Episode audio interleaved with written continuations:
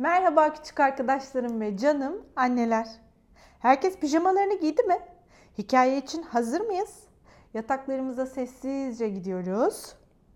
Işıklarımızı hafifçe kısıyoruz ve hikayeye başlıyoruz.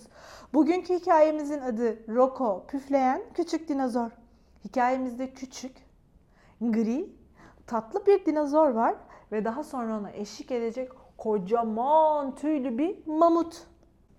Ve bu tatlı gri dinozorumuzun çok sevimli, güzel bir battaniyesi en yakın arkadaşı. Neler mi olacak? Hadi gelin hep birlikte dinleyelim. Mumi Roko'nun en sevdiği şeydi.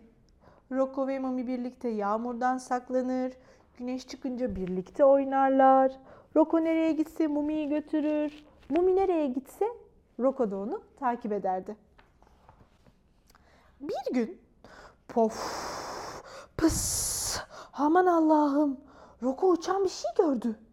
Gökkuşağı gibi rengarenk, yuvarlak ve kocaman bir şey ve bu şey Roko'nun üzerine doğru düşmekteydi. Koş Roko koş dedi kendi kendine. Saklan Roko saklan.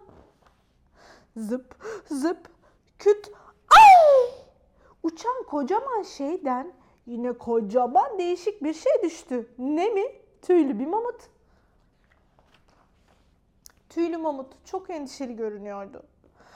Balonum bozuldu dedi üzüntüyle. Mamut o kadar üzgündü ki Roko onu neşelendirmek için komiklikler yapmaya başladı. Roko ile oyna dedi Roko neşeyle. Tüylü mamut gülümsedi. Bu sevimli dinozora nasıl hayır diyebilirdi ki? Peki oynayalım Roko. Bu arada benim adım da Tüylü dedi. Tüylünün de boynunda çok güzel yumuşacık bir atkısı vardı. O da onun yanından hiç ayırmıyordu.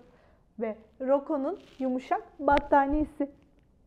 Roko ve Tüylü hava güneşliyken oynanacak oyunları, yağmur yağdığında ne yapacaklarını birbirlerine öğrettiler. Hava güneşliyken parka gidip tatrevalleye bindiler. Yağmur yağdığında deniz kenarında küçük bir sandalda ellerinde yapraktan şemsiyelerle sahil gezintisi yaptılar. Sonra da tüylüyü minik arabasına bindirdi ve yaşadığı yerde onu gezdirdi. Onu en sevdiği yerlere götürdü. Birlikte lezzetli Hindistan cevizi suyunu tattılar. Köprülerden, minik göllerden geçtiler. Tüylü de Roko'ya nasıl kamp yapılacağını öğretti. Çadır kurdular, ateş yaktılar ve ateşin başında yemeklerini yerken neşeli şarkılar söylediler. Hava tamamen karardığında iki arkadaş deyip çimenlere uzandılar. Gökyüzünde parlayan, göz kırpan yıldızları izleyerek mışıl mışıl uykuya daldılar. Fakat ertesi sabah Tüylü yine üzgün görünüyordu. Roko dedi. Seninle kalıp oynamak isterdim ama artık evime gitmem lazım. Balonumda kocaman bir delik var ve nasıl tamir edeceğimi bilmiyorum. Roko arkadaşına yardım etmek istiyordu. Ama balondaki delikle aynı şekil ve boyuttaki tek bir şey vardı. O da battaniyesi Mumi'ydi. Mumi Roko'nun dedi kendi kendine. Mumi'yi verme Roko, verme. Roko arkadaşı Tüylü'nün üzülmesini hiç istemiyordu. Mumi onundu ama Tüylü'nün evine gidebilmesi için Mumi'ye ihtiyacı vardı. Bazen arkadaşlık paylaşmak değil midir? Sonunda Roko kararını verdi. Mumi'ye son bir kez sımsıkı sarıldı. Roko Mumi'yi veriyor dedi. Teşekkür ederim minik dostum dedi Tüylü. Sen gördüğüm en iyi arkadaşsın.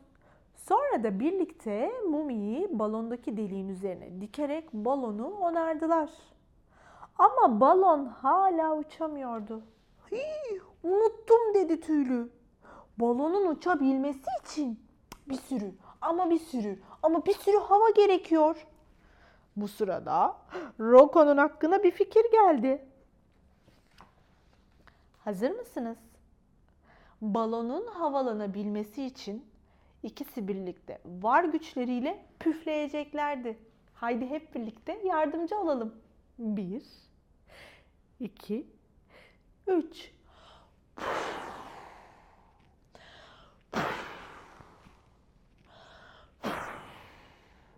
Ve sonunda oldu. İşe yaradı.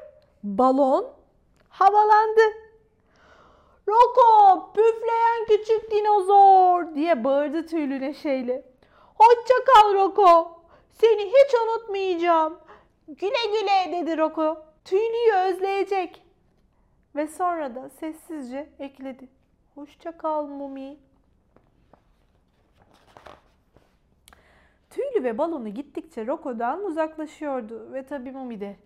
O sırada havada kendisine doğru süzülen bir şey gördü.